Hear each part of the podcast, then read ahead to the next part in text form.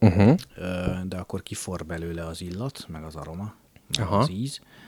Amikor pedig nem forralod, akkor pedig pont ezek maradnak benne, és a hideg komlóval, Ah, te érzed, hogy ez ilyen komló íz, uh-huh. csak akkor éppen nem keserű, hanem hozza az a más ízt. És Jaj, amikor ezeket értem. jól tudod összevegyíteni, hogy a keserű komló, meg az aroma komló, Aha, ami aha. lehet, hogy két különböző, de Aha. akár egyből is lehet, hogy forralod valamivel egy órát, aztán mikor kikapcsolod a gázt, akkor beledobod aromának, és akkor aha, és akkor megma- megmarad. megmutatja, hogy milyen Uh-huh. az íze tulajdonképpen, plusz meg oda a keserűség, ami belefőtt az elmúlt 90 Uh-huh. percben, vagy 60 percben. Hm. A szép szakma ez. Szép, szép bizony. Meg, meg egyébként ez tök jó ilyenkor ilyen, ilyen szakmákra így ránézni, hogy amiben így tudom, hogy, hogy mindig csak így a partvonalról nézem, és e- emiatt van egyfajta ilyen, ilyen csodálattal lehet ránézni. Tehát kicsit olyan, hogy amikor így már benne vagy, akkor, akkor úgy látod azokat a, a, a színfalak mögötti dolgokat. És itt, itt tehát ez, ez nekem mind, mindig egy ilyen. Varázslat. Abszolút, abszolút. És hogy tök jó meg, tehát hogy van ez is, amit te csinálsz, hogy akkor alámerülsz, megérted a mágiát, és van ez a partvonalról, amikor csak így, így, így nézed. És mind a kettő szuper. Volt, azt nem tudom ki írta, de ilyen kosztolányi szintű valaki, hogy hogy utálja a tudósokat, mert hogy mit tudom, egy virágot is ízekre szedik, a bibét pedig az egy virág, és milyen csoda, és szerintem ez, ez olyan borzasztó hülyeség. Tehát amikor valamit meg is értek, hogy mitől olyan szuper, Igen. amikor a zenében elkezdem hallani, hogy most ez a, a basszus, vagy a mit tudom én, billentyű szőnyeg, az hogy támasztotta alá az egész dallamot, és akkor elélvezek, hogy ugyanúgy élvezem, plusz még látom, hogy szerkezetileg ez milyen Igen. csodás alkotás. Hát az a megértés tudása, igen. tehát valamit De amikor a, megérteni. játék, amikor a játékban ö, játszottunk valamit, és nagyon élveztük, meg volt ez, meg hogy elvitt minket a sztori, és te még a, úgy is ránézel, hogy basz meg ez dizájnban, ez mennyire okos megoldás volt, sose gondoltam volna rá, szerintem az csak pluszt jelent, az mindig csak pluszt Absz- jelent. ö, igen, csak kicsit azért ott, ott van az, hogy nem, nem tudod elhinni azt, tehát hogy tudod, látod, hogy színész. Tehát a színész is látja, hogy színész, és, és mm. tényleg csak a, a nagyon profinál tudja elengedni magát. Tehát, hogy itt is például, jó, most ez így lehet, hogy így a főcím elé bevágva ez egy ilyen jó felvezető, ez ilyen, ez ilyen stiláris elem. Szóval, hogy, hogy amikor, amikor látod ezt, attól a játék még jó, de nem hiszed el a bűvésznek, hogy ő varázsol. Uh-huh. És de mind a kettő, tehát mind a kettőbe, tehát az egyik egy intellektuális élmény, a másik pedig egy, egy élmény élmény, bárme, bármennyire is. Transzcendens, igen. Tehát, eh, amikor meg megnézed, hogy veled történt valami. Igen. Igen. Ez, Igen, és például a zenékbe is, tehát hogy nem tudom én nekem a, a jazz, amiből rengeteget hallgat, hallgattam, és ott, ott is az volt, hogy tudtam, hogy én ezt nem fogom úgy igazán megérteni.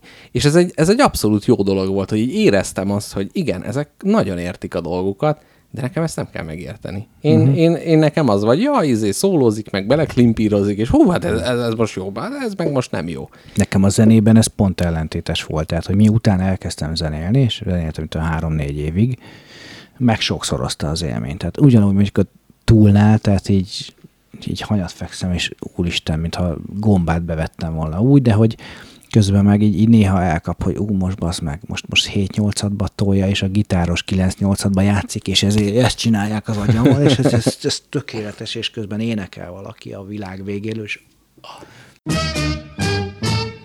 Isten hozott rossz nyavaj a várban. Mm, igen, nem valami vonzó név, tudom. De mi nagyon kedvesek vagyunk.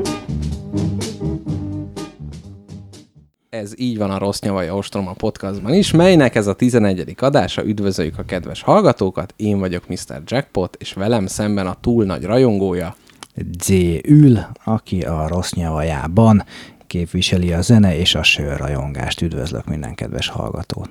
Mai adásunknak a középpontjába a Flashpoint, mi is az alcímed, Zé, segíts ki. South China Sea, hogy így beleköpködjek Mhm, uh-huh, a mikrofonodba, tehát a dél-kínai tenger. Igen, ezzel a játékkal, a GMT kiadónak a 2022-es játékával játszottunk ma, melyet Z a P500-ban, a, a Kickstarter ős atyában ö, támogatott és előrendelt, és hát most avattuk fel ezt a játékot, és egymás után két pergő összecsapást ö, vívtunk meg a dél-kínai tengeren, 50-50 százalékos eredménnyel zárult, tehát jóslásnak nem tudjuk, nem lehet betudni ezt a dolgot, de szokásunkhoz híven először a játékról mesélünk nektek kicsit, és utána a dél-kínai tenger múltjáról, jelenéről és jövőjéről fogunk értekezni. Ha arról nem is. Ö, illetve visszahozunk egy régi rovatot, Mr. Jackpot, mi szerint egy 5 percet kiragadunk, hogy híreket mondjunk, Legyen és így. gyűlölködjünk kicsit, mert túl jó kedvünk van. Ö, Mi, mi baszta a csőrödet az elmúlt időszakban? Először mondom, hogy minek örültem. Jó, Ez csak egy így. gyors hír.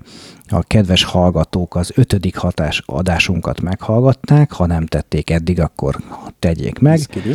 ahol a Yellow and Young C-vel játszottunk, megint egy kínai utalás. Ott a Tigris és Eufráteszről is sokat beszéltünk, és örömhír, hogy a Board Game arénára az elmúlt hónapban megérkezett a feldolgozása, tehát lehet Tigris és Eufráteszt ezt az óriási euro klasszikust játszani, amit mindenkinek ajánlok, hogy próbálja ki. Hát talán ne két személlyel inkább többen álljanak hmm. össze a kedves hallgatók. Mm, Úgyse rossz, de Igen, azért igen, inkább igen. az három-négy személynél ragyog, az egy csoda, úgyhogy hogy tessék a BGA-ra menni, sőt elő is fizetni, mert egy eh, remek dolog, bár megvásárolta a gonosz multi. De és hogy- egyébként a BGA-nak, ö, bocsáss meg, mi, mi az előnye a többi platformhoz képest? Én nem szoktam a Board Game Arénán játszani, munkahelyi ártalom miatt a Tabletop szimulátorral, illetve a Tabletopia karmai közt már jártam, hogy mi, mi, mi az előnye ezek A kényelem. A kény, tehát ez egy nagyon... Ö, Igen, tehát ez olyan, mint a számítógépes játék, hogy neked tényleg csak arra kell figyelni, hogy hova klikkelsz.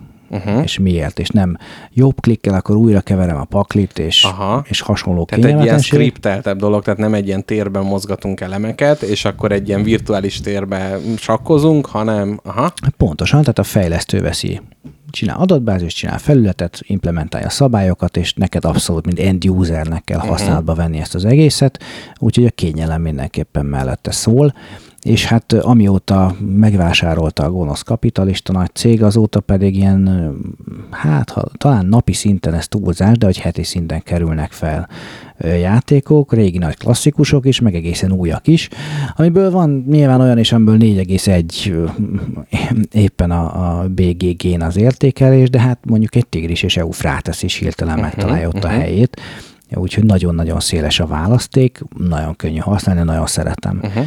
és a gonosz multi az az modé? Igen. Aha, a mindent, mindent fölzabáló kis gömböc, akkor ide is eljutott. kis gömböt. Ö, ennyi volt a hírben, illetve a, az átkötésnek azt használom, hogy a Living Forest Ó. játékot kipróbáltam a BG-on ezelőtt pár hónappal, és rettetesen gyűlöltem, és meglepetéssel olvastam, hát nem régen, hogy a Kenner Spiel des Jahres, nem is a Spiel des Jahres, ami uh-huh. bármi lehet, hanem a Kenner Spiel des Jahres, az a Living Forest lett, amit én nem tudok hova tenni, és itt, itt szeretném a gyűlölet 120 másodpercét segítségül hívni.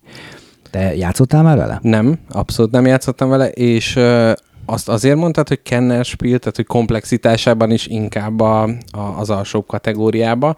Igen, ide majd a gyűlöletedre egy kis ö, tüzelőanyagot tudok majd dobni, de először, hogy hogy működik ez a, ez a díj kiosztás, de Egyébként nem, nem lenne nagyon rossz játék. Én nem szeretem a push your luck mechanizmust, ez egyszerűen Ó. azért van, mert hogy nincs olyan játék a világon, amiben utolsó előtti helyezést is elértem volna ever, ami ezzel a mechanizmussal dolgozik, ez ízlés, de hogy egy ö, könnyednek beállított, de annyira könnyen zsákutcába menő ö, nem tudom, nem, nem látom igazából előnyét ennek a játéknak számtalan tehát kicsi, a, kicsi az agency. A, Kicsi a az játék. agency, hogyha egy, szerintem, mondom, uh-huh. Mhm. vélemény, de 5-6-ot, ha játszottam bele, az mondjuk több. Ó, ilyen sokat játszottál végül. Általában, amikor megjelenik egy játék, Aha. akkor a, a BGA Hungary csoportban van egy Scout kupa kezdeményezés, évek óta megy. Szerénységem tiltja megnevezni, hogy kitalálta ezt ki, hogy Mhm. minden új játékot igyekszünk kipróbálni, és ez egy öt meccses kupa szokott lenni, hogy megtanuljuk együtt, akinek kedve van hozzá, majd játszik, még akinek nincs, nincs. Ennyi. Tehát, hogy öt játékot általában beleteszek egy játékba, ami a BGN van.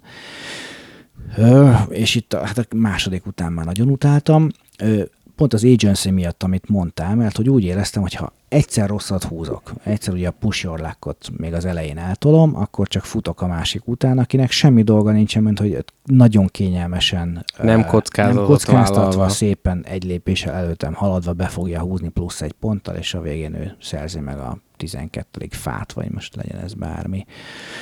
Úgyhogy számomra roppant frusztráló volt, kevés agency adó, annyira nem is szép, hogy Abszolút, nyilván igen. a BG adaptáció nem adja vissza egészen, de hát meg tudtam nézni a képeket, aztán főleg miután Igen, semmi, semmi különleges, így nem tudom, így az Everdelt ismerve és más ilyen természetközpontú játékokhoz képest nem semmi plusz nem tudod Igen. nyújtani, inkább mínusz. Tehát nem tudom, hogy miért, ha csak nem az a tökéletes vanília játék, ami senkinél nem vágja ki a biztosítékot, kivéve minden gamernél, tehát nem, nem tudom Igen, hova tenni. igen. Tényleg nem tudom. Annyi játék jelenik meg, jók is vannak, rosszak is, akkor legalább valami rosszat sikerült volna. Ja, ami lehet, hogy igazán Így dühöngeni. Igazán dühöngeni, és itt meg így, így nem tudok fogást találni rajta, mert nem, nem, rossz, nem mondom, hogy rossz játék, tényleg nem, egy kényelmes mondjuk hatos lenne, ha nem utálnám a Luck-ot, így nálam négyes, de ez tényleg uh-huh, ízlés mhm, kérdése. Tehát ilyen, ilyen ötös mondjuk akkor. át. Igen, ez egyébként érdekes, hogy sokan szeretik azt, amikor a játék velük játszik, és nem ők játszanak a játékkal. És kicsit a luck-ban van ez, amikor így, így végrehajtod azt, amit kell, néha megszívod, néha nem, és hogy, hogy kicsit olyan, mint egy, egy sorozatot nézni. Nincs ráhatásod a dologra, hanem így követed, és lehet, hogy ez valakinek a komfortzónáján ö, belül van. Na de akkor a tüzelőanyaga a dühöd mérhetetlen lángjaira, hogy ö, nem tudom, hogy ez mennyire belsős információ, hogy nem, nem igazán hallottam szélesebb körben, hogy a Spiel des Jahres zsűrie, zsűriének tagjai, ők minden eladott példány után kapnak pénzt. Tehát olyan royalty van, nem, nem egy fix pénzt uh-huh. kapnak, hanem az eladások után, amire rákerül a logó, és éppen ezért a lehető legkönnyebb játékokat próbálják a, akár a Kenner Spielbe is berakni. Tehát a gamerek az egy kisebbség, nekik az a céljuk, hogy minél több menjen el belőle. Tehát ezért tudott például Just One a csak egy mondjuk díjat Mhm. uh-huh. nyerni, ami egy kőbalta egyszerűségű partijáték semmi újat nem hozott, de rengeteget el lehet belőle adni, és hát a német zsűri tagoknak ettől hát húzza a zsebét a Júdás ezüst, hogy úgy mondjam, hogy ezt a díjat így leamortizálták. Tehát így igazából nem kell olyan nagy dolgokat várni a zsűritől. Ezt nem tudtam, nem tudtam, nagyon csalódott, és nem felháborodott, de hát ne, egyszerűen csalódott vagyok most, hogy ezt megtudtam, ez, ez, Igen. ez rossz. Ez nem- Abszolút. Abszolút, és főleg, tehát, hogy azért ennek a díjnak elég nagy szerepe van abban, hogy a társasjátékozás ott tart ma, ahol, és igen, tehát, hogy néha azért vannak olyanok, ami egyszerűségében is nagyszerű, és mondjuk tud, tud egy olyan új zsánert fölemelni, mit tudom én, volt akár az Exit, ami mondjuk a szabaduló Mm, szobák van, otthonra, ami egy teljesen jó, és az embereknek megmutat, hogy figyú, a társasjáték lehet olyan, amit egyszer játszanak. Meg nem tudom, korábban volt a Hanabi, és a Hanabinál az volt, hogy figyú, lehet kooperatív, lehet az, hogy a zsebedbe elfér egy évjáték. Persze, hogy lehet. Tehát Igen. azért vannak ilyen üzenet jellegű dolgok, de ezek akkor tudnak kicsúcsosodni, amikor az egybevág a, a zsűrinek a gazdaság érdekével. E, igen, tehát amikor hiteles azért valamennyire ez az egész. Jó, ö, szerintem több szót ne fecséreljünk erre, mert nem azért vagyunk itt. Kizárólag, ha gyűlölködjünk, bár ezt is szeretjük, akkor vegyük az irányt a dél-kínai tenger felé. Ö, Mi ez? Miért van ez? Miért érdekes ez, amivel játszunk? Milyen típusú játék? Egy, egy gyors névjegyet dobsz nekünk? Abszolút. Ö, ugye a GMT Games nagyon gyakran, hát mi, mi jut eszébe az embereknek róla? Az, hogy történelmi játékok, háborús játékok, csúnya játékok, és, és ilyen nagy szaktudás és hossz, hosszú szabálytanulást igénylő játékok. Ugye mi is, nem is tudom, egy vagy két GMT játékkal foglalkoztunk a, a, az adássorozatunkban. Az Airborne Over Airborne, Europe az, az, az mindenképp volt. Más volt? De egyébként magunk is, tehát hogy sok-sok GMT játékkal játszunk, tehát így, így azért... És azért a kiadó rajongóinak számítunk. egy, egyébként igen, abszolút. És azok, akik csak ilyen távolságból látják ezt a kiadót, nekik azt mondhatjuk el, hogy ez a GMT Gamesnek egy a könnyedebb játék sorába tartozik, és egyre inkább próbálnak e felé nyitni, hogy rövidebb játékidejű, könnyen megtanulható, de ugyanakkor a történelmi helyzet tettekre való reflektálás és azokkal való foglalkozást, azt mindenképpen megtartja, és ráadásul, hogyha valakit mondjuk a politika jobban érdekel, mint a történelem, ez egy teljesen kortárs történést földolgozó ö, játék. Igen, a rövidítés ott is jelentkezik, hogy azt hiszem tavaly találták ki, vagy tavaly előtt, de azt szerintem már a Covid alatt a Lunch Break sorozatot, ami kifejezetten arra megy rá, hogy akkor egy rövidebb és gyorsabban lejátszható sorozatot jelentsen, és olyan játékokat is behoznak, amiben konkrét fegyveres konfliktus ugye nincsen. Mm, igen, ez talán a Coin sorozatnál jött be először, ahol, ahol nem feltétlenül, hát jó, azért ott vannak fegyveres konfliktus, de nem az a fajta egyik hadsereg a másik ellen. Nem a klasszikus volt. Igen, és azt hiszem ez a lunch, lunch break sorozatból még nem jött ki egy darab se, ha jól tudom, mert ez talán a, a, a Twilight Struggle-nek a leszkillelt változata lesz majd az lesz, első. De a Red Flags Over Paris az nem ez? Szerintem nem, szerintem nem. nem. Hú, Aztán de, lehet, hogy igen, de... Ezt majd kivágjuk, amíg még ismerteted a játékot, én elképesztően gyorsan megnézem. Jó, jó, jó, jó, abszolút, nézd meg. Több ilyen, ilyen ö, kisebb játék is azért fölbukkan most a GMT égisze alatt. Mi magunk zével játszottunk a Bells of Treasonnek a prototípusával, mert hogy ezt elérhetővé tették így tesztelésre, és akkor adtuk, kinyomtattuk és adtunk kedvesen feedbacket. Viszont, ö, illetve Zia Fort Summer játékkal is... Fort Sumter. Sumter, bocsánat. Fort Sumter játékkal. Kicsit az adásban erről is lesz szó, hogy mi magunk Ázsiáról mennyire keveset tudunk, és így az amerikai történelembe is, hát Segesvár nevét nem rontjuk el, de, de ezt a bizonyos erődöt pedig elrontjuk. Szóval, hogy azzal a játékkal ő, játszott, és hogy van hasonlóság, illetve a Red Flag Over Paris című játék, amivel majdnem játszottunk, de aztán lefújtuk, mert nagyon ugyanolyannak tűnt, mint a másik kettő. Tehát van a GMT-nél egyfajta szándék arra, hogy ilyen kisdobozos, röviden lejátszható, különböző történelmi helyzetekbe beleilleszkedő játékokat csináljon. Ezek a felsoroltak nagyon egy kaptafára készülnek, és talán ez a Flashpoint volt nekünk az egy első olyan, ami más irányból ö, fogta meg ezt a politikai játéktípust. Egyébként egy ismert szerző, tehát a GMT berkein belül ismert szerző jegyzi a játékot, Harold Buchanan, aki a Liberty or Death című játékot jegyzi, melyről Z fog most pár keresetlen szót mondani.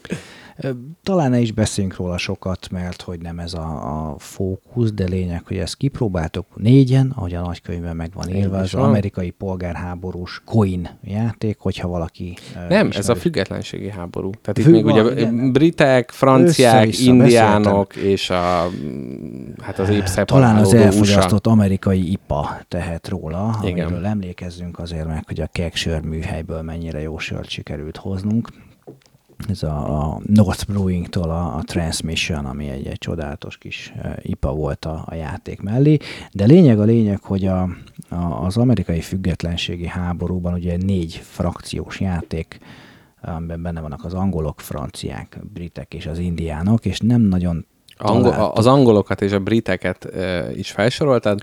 A britek Vissza, és Visszavonulásomat a... bejelentem. És Ezután az adás után 11 a... meccs, az szép volt, köszönjük szépen, Igen, bocsánat. Tehát az a... amerikai felkelők, a britek, a franciák és a... az indiánok, így az van. Indiánok. És nem voltunk lenyűgözve. Nem, hát másnap én láttam egy Facebook posztban, hogy megjelent egy eladó játék, és nem, nem tudtam nem összekötni a, a neveddel. Lejátszok, nem mondom, hogy rosszul szórakoztunk, de soha többet tudtuk, hogy nem igen, fogjuk elővenni igen. ezt a, ezt a coint. Hát ő volt Harold Buchanan, és egyrészt ezért, másrészt azért, mert ránézésre kicsit túlságosan emlékeztetett ez a leegyszerűsített Fort Sumter Reflex Over Paris vonalra. Én nagyon nem vártam sokat a játéktól, de szerintem megint spoilerezzük, egy kellemes csalódás abszolút, volt. Abszolút, abszolút. Én még annyit tennék hozzá a ami még a dög cédulához jár, hogy mi, mielőtt a játéknak a, az elemzésébe belemennénk, hogy ez egy nagyon kortárs játék. Tehát az, hogy 2022-es, tehát konkrétan a Covid szerepel a játékban, mint egy eseménykártya. Lap, és, és konkrétan olyan, tehát Kim Jong-untól kezdve abszolút ak- aktuális Fülöp-szigeteki politikusok, események jelennek meg. Úgyhogy ez egy nagyon érdekes koncepció, meg ugye sok esetben ez fölismerül, hogy jó-jó, de ez elévül, e mondjuk. Tehát, hogy mondjuk 5 év múlva érvényes lesz ez a játék, vagy lehet azt mondani, hogy, hogy Flashpoint 2022, tehát, hogy ez a, ez a, a mostani korszakot dolgozza föl, de nekem egy olyan kérdésem lenne hozzá, hogy szerinted például milyen lenne egy ö, olyan játék, most képzeletünk táblájára fölrajzolom ezt a pitchet, amihez havonta vennél egy ilyen boostoló paklit, és az aktuális, tehát mondjuk 12 hónap, és minden hónapról jön neki egy ilyen kis kiegészítő, ami az aktuális hónap eseményeit ö, dolgozná föl. Tehát itt a Living Card Game mondjuk az egy teljesen valós, hogy így kerülnének be. Ó, hát ez, ez, ez csodálatos lenne tényleg, mondjuk egy magyar politikai közéletben, tehát akkor egy újságcikkes lapok, meg mondjuk hirtelen kihozzák a Borkai Zsolt lapot, mondjuk Abszolút, egy abszolút. Előtt, Meg katás törvény, és akkor ezek teljesen ugye bele, bele tudnának kerülni, de akár... két influencer Budapestről, rakjál fel nyolcat vidékre. Igen, Igen, tehát, abszolút. Tehát így tudna bővülni, meg akár ebbe a Flashpointba is, hogy azt hiszem Abe Shinzo, ugye a japán mini, mm. volt miniszterelnök, akit most megmerényeltek, hogy akkor akár ez így, így update hogy azt mondják, hogy tépd el az ő kártyáját, nem lehet vele többet játszani. Lega, legacy gameként. Igen. igen, tehát hogy ahogy, ahogy változik a dolog, vagy akár lennének e, így a, az update pegbe ilyen matricák, hogy akkor nem tudom én, hát mondjuk Vladimir Putyinak itt is ugye az egyik kártya volt, hogy már ugye egész más szerepe van, és akár az USA, akár Kína is másképp, másképp viszonyul hozzá. USA plays the Putin card, ugye egy hasonló röhögtünk játék közben, utalva a kedvencünkre, a Twilight Struggle-re, de mikor kicsit részletesen belemegyünk, akkor talán erről beszélünk. Igen, úgyhogy ez, ez, ez egy abszolút kortás, tehát hogy tényleg így, így a napok eseményei még, még meg se száradt rajta a nyomdafesték, ez nekem egy tök jó élmény volt, ez valószínűleg így hosszú táv, tehát hogy ez mondjuk egy év múlva, két év múlva, ha valaki játszik, akkor már ezt a plusz élményt nem adja hozzá, de a játékon azért szerintem nem, nem fog feltétlenül koptatni. Így is azért volt sok olyan esemény, amiről szerintem önmagában nem tudunk, vagy nem feltétlenül ö, vagyunk képbe, és szerintem ez egy jó fölvezetés így az általános tematikai háttérről, amit Zének át is adok, hogy, hogy mennyire újat mutat nekünk, és mennyire, mennyire föllebbent egy, egy létező konfliktust, ami hát így a szemünk... Kevéssé ismert. Kevéssé ismert, így Ugye, van. hogy ilyen ATV-sen fogalmazok, hogy adás előtt beszélgetünk, hogy igen, hogy hajlamosak vagyunk lenézni mondjuk az amerikai látogatókat, mikor összekeverik Budapestet és Bukarestet, és itt van egy politikai és katonai konfliktus, ami konkrétan milliárd emberek sorsára van hatással, és nagyon keveset tudunk róla. Ez a játéknak a szkópja, ez a dél-kínai tengeri területi, politikai, katonai konfliktus. Miről is van itt szó? Arról, hogy ugye az USA-nak tök kényelmes kijárata van két óceánra, Kína nem így van vele. Kína a kelet-kínai tenger és a dél-kínai tenger felé tud kimenni az óceánra.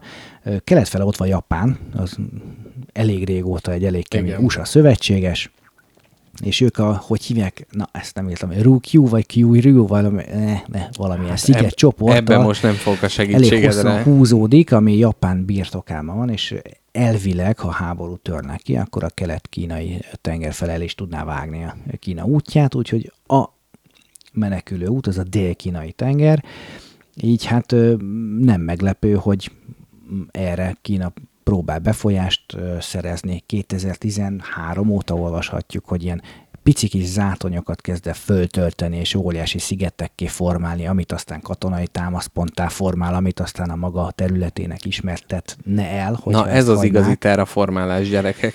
Terraforming dél-kínai tenger, tehát nem kell az ilyen messzire menni. És egyébként itt van, amit fájóan hiányoltunk mindketten a játék, vagy Tajvan. Tajvan, abszolút. Az, az most nincs benne. Belebegtette egyébként a tervező, hogy egy Flashpoint Tajvan, az így Ja, hogy ami önmagába külön. Uh, aha, aha, aha. Talán én egyébként gondol, próbáltam így megvédeni, hogy talán Tajvan egy nagyon, tehát hogy, hogy ott, ott fura lenne influenceket mozgatni, mert hogy az egy annyira ilyen beásott konfliktus, Igen. egy annyira mélyen gyökeredző, tehát talán az így a kicsit, kicsit a többit devalválná. Tehát az, hogyha mondjuk ebbe a játékba, hogyha mondjuk Fülöp-szigeteket mondjuk egyáltalán nem érdekli az usa vagy Kína nem számol vele, akkor az, hogy oké, okay, de foglalkozik a többivel. De hogyha ezt csinálná Tájvánnal, akkor azt mondanánk, hogy át, ez, ez, ez nem, nem jó szimuláció. Úgyhogy szerintem... De azért belát... ott is biztos, hát nyilván most a Ökonomistból egy-két cikket olvasunk, mert próbálunk tájékozni. Magyar sajtóban nyilván nincs értékelhető, de simán lehet, hogy foly, folynak olyan befolyási, befolyásolási kísérletek, akár gazdasági, akár politikai, amiről nem hallunk, nem tudom. Igen, csak mint hogyha ez egy nagyobb tét, nagyobb tétje lenne Tájvánnak, mint a többinek együttvéve. Tehát, hogy valahogy igen, ez, ez a... Igen, ez, tehát, e, e, e, emiatt ezt mondjuk a... egyébként a, magát a dél-kínai tengert nézve, ugye Tájván most sarkítok, de hát az Kína partjainál fekszik. Igen. Tehát ha Kína elnyeli Tájvánt, akkor arra igazából nincs hatása, hogy ugye Vietnám, Malajzia, Fülöp-szigetek, Szing, Brunei mind-mind szemben áll a kínai területi követelésekkel. Igen. Hogyha Tajvan Kína része, ezen nagyon ez nem fog változtatni. Igen. Tehát szerintem igen. ezért akkor meggyőztük magunkat, hogy védhetjük igen, azt, hogy igen. nem volt Egyébként itt is volt olyan állam, akivel szemben nincs területi követelés, vagy tehát, hogy csak gazdasági és politikai befolyásolás van. Igen, tehát maguk a szigetek, igen kicsit egyet hátra lépünk, hogy Jó. a játék térképét fölvázoljuk, aztán ki? vissza lépünk, tehát ugye van Kína és az USA, két személyes a játék, ezt talán nem is mondtuk,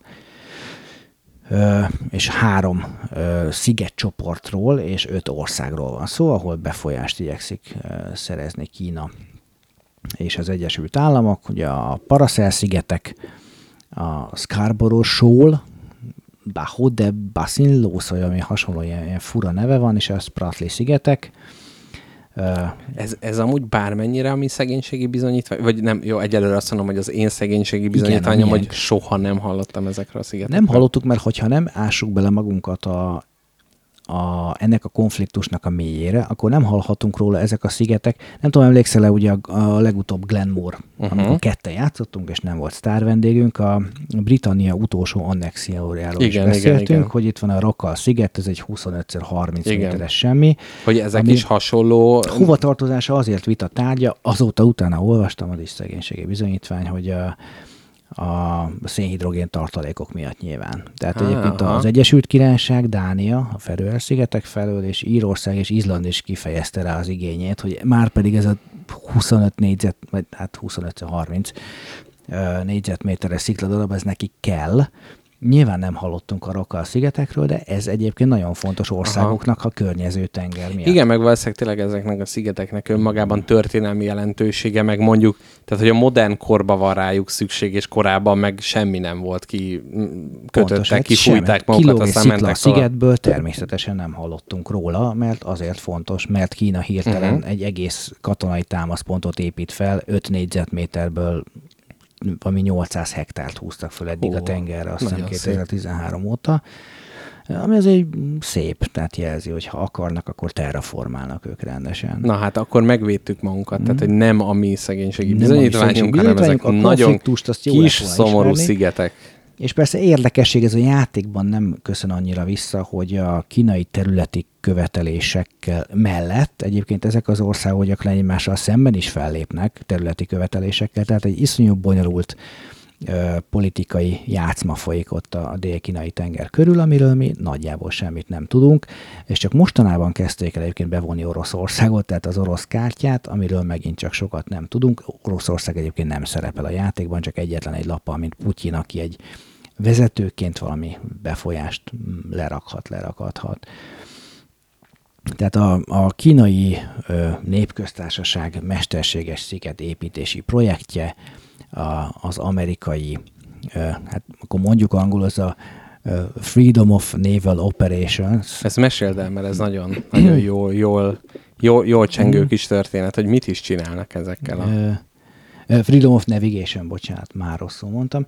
Ez Jimmy Carter idejében kezdődött, ez nagyjából annyit jelent, hogy nemzetközi egyezmények által meghatározott nemzetközi vizeken néha katonai felvonulást tartanak független országok. Ez gyakorlatilag az USA-t jelenti azért a dél-kínai tengeren, amikor hirtelen átvonul egy-két repülőgép hordozó, pár cirkáló, meg 4-5-8 romboló, jelezve, hogy ezek már pedig nemzetközi vizek, nem Kína felségvizei, ezek a szigetek nem Kínához tartoznak, mert nem ismertük el, és itt már pedig lehet hajózni. Tehát ez a Igen. Most ha nagyon csúnya hasonlatot akarunk, akkor amikor siófokon felvalulnak a fegyveres gengszerek, hogy mi csak itt sétálunk szamuráj kardokkal, meg puskákkal, nincs itt semmi látnivaló, de nyilván ez egy erődemonstráció, ami nem kevés pénzbe kerül.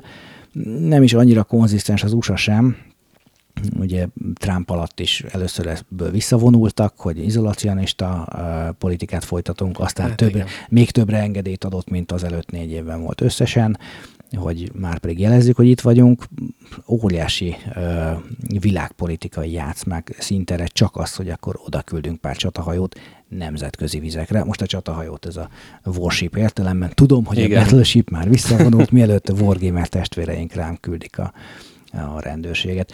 Ö, elég hosszan beszéltünk róla, de szerintem kell ahhoz, hogy megértsük, hogy ö, napjainkban, tehát ezekben a napokban, amikor itt beszélgetünk, milyen konfliktus van éppen kialakulóban, plusz amióta megérkezett ez a játék, utazott el Nancy Pelosi uh, Tájvanra, ami ugye nem szerepel a játékban, de hogy ezzel sikerült az 1994 óta a legnagyobb krízist előidézni egy Kína és az Egyesült Államok között, amihez egyébként gratulálunk.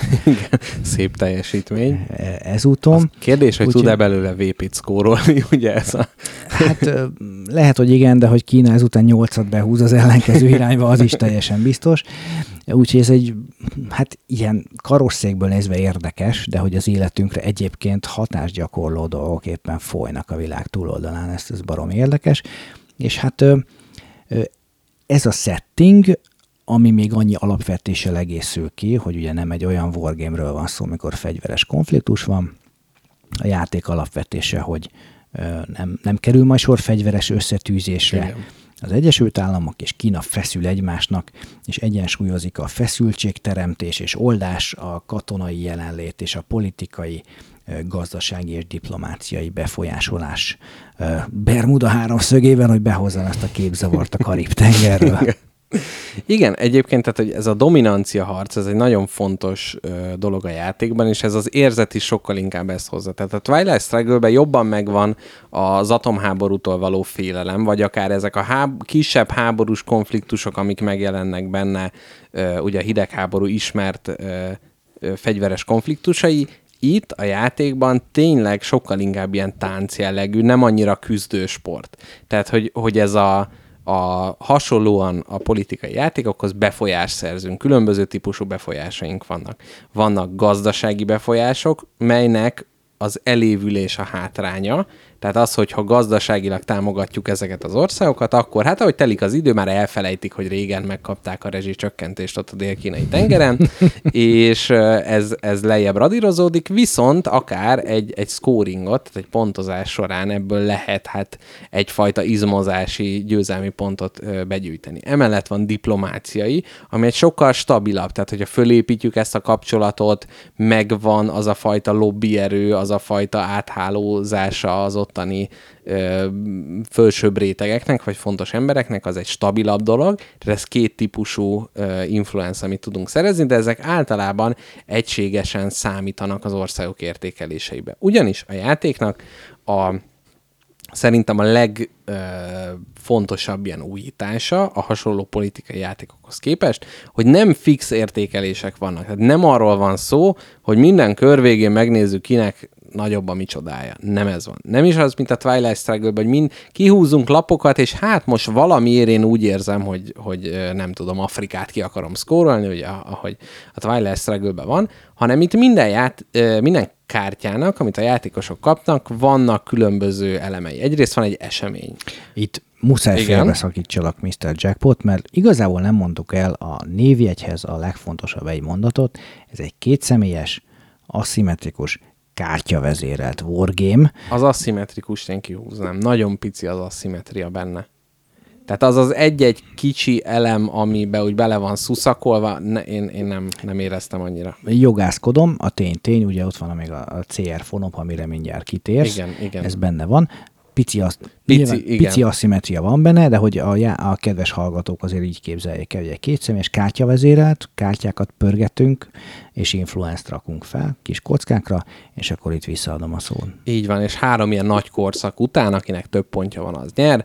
Nem annyira tűnik reálisnak a játék közben a 15 pontot elérjük, ami egy ilyen instant győzelemmel jár. Jó, meg lehet oldani. Na, szóval a kártyák, amiket kiátszunk, azokon van, vagy van egy esemény, ami általában tematikus, rá van írva, mi történik, nagyon örülünk neki. Kitör a kitörik a Covid Kínában. Így van, így van, akkor nem tudom én milyen csatahajók vonulnak föl, akkor Kínai különböző... veteránok tüntetnek Peking utcáin. Így van. Nagyon de... aktuális és létező dolgok vannak. Igen, igen, igen. Tehát ezek az események ugye a két oldalhoz kapcsolódnak, illetve vannak semleges kártyák, melyek általában a világ különböző vezetői, akik ebbe a konfliktusba valamilyen módon szerepet vállalnak, vagy hát berángatja őket valamelyik oldal. Ez az egyik dolog, amit tudunk csinálni, majd lesz egy fontos különbség a Twilight Struggle-höz képest, illetve hát nem majd, mert elmondom most. Szóval, hogy ezek a kártyák ugye a két játékoshoz tartoznak, de még a Twilight Struggle-nek egy nagyon okos része az, hogy hogyan menedzselem, hogy mikor történik meg az ellenfél eseménye. Itt bármilyen kártyát kirakhatok, elköltöm a pontértékét, vagy megcsinálom az eseményét, nem a másik önmagában nem kapja meg a, a, az összeg kötött ö, eseményt hozzá.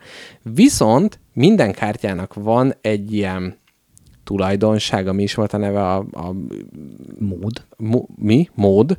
Mód, az jó, a azt hittem, hogy mód. jó, és, ja, jó, igen, igen, igen, igen. Tehát, hogy van, a gazdaság és katonai, igen. Tehát van három ikon, ami szerepel így a kártyákon, és ezekkel például, ha másik kirakta a mi eseményünket, akkor egy ugyanolyan ikonú kártyának a kirakásáért azt be tudjuk aktiválni. Tehát mégiscsak a háttérben ott van a Twilight struggle az előnye, hogy kicsit félek, hogy most olyat rakok ki, de ahhoz a másiknak is tennie kell valamit. A Twilight struggle az vagy jó, kirakom, mert nem tudok mit csinálni, jó, megcsinálod, mert mert ilyen a játék, és itt meg a másiktól is kérünk valamit azért, hogy ezt megcsinálja.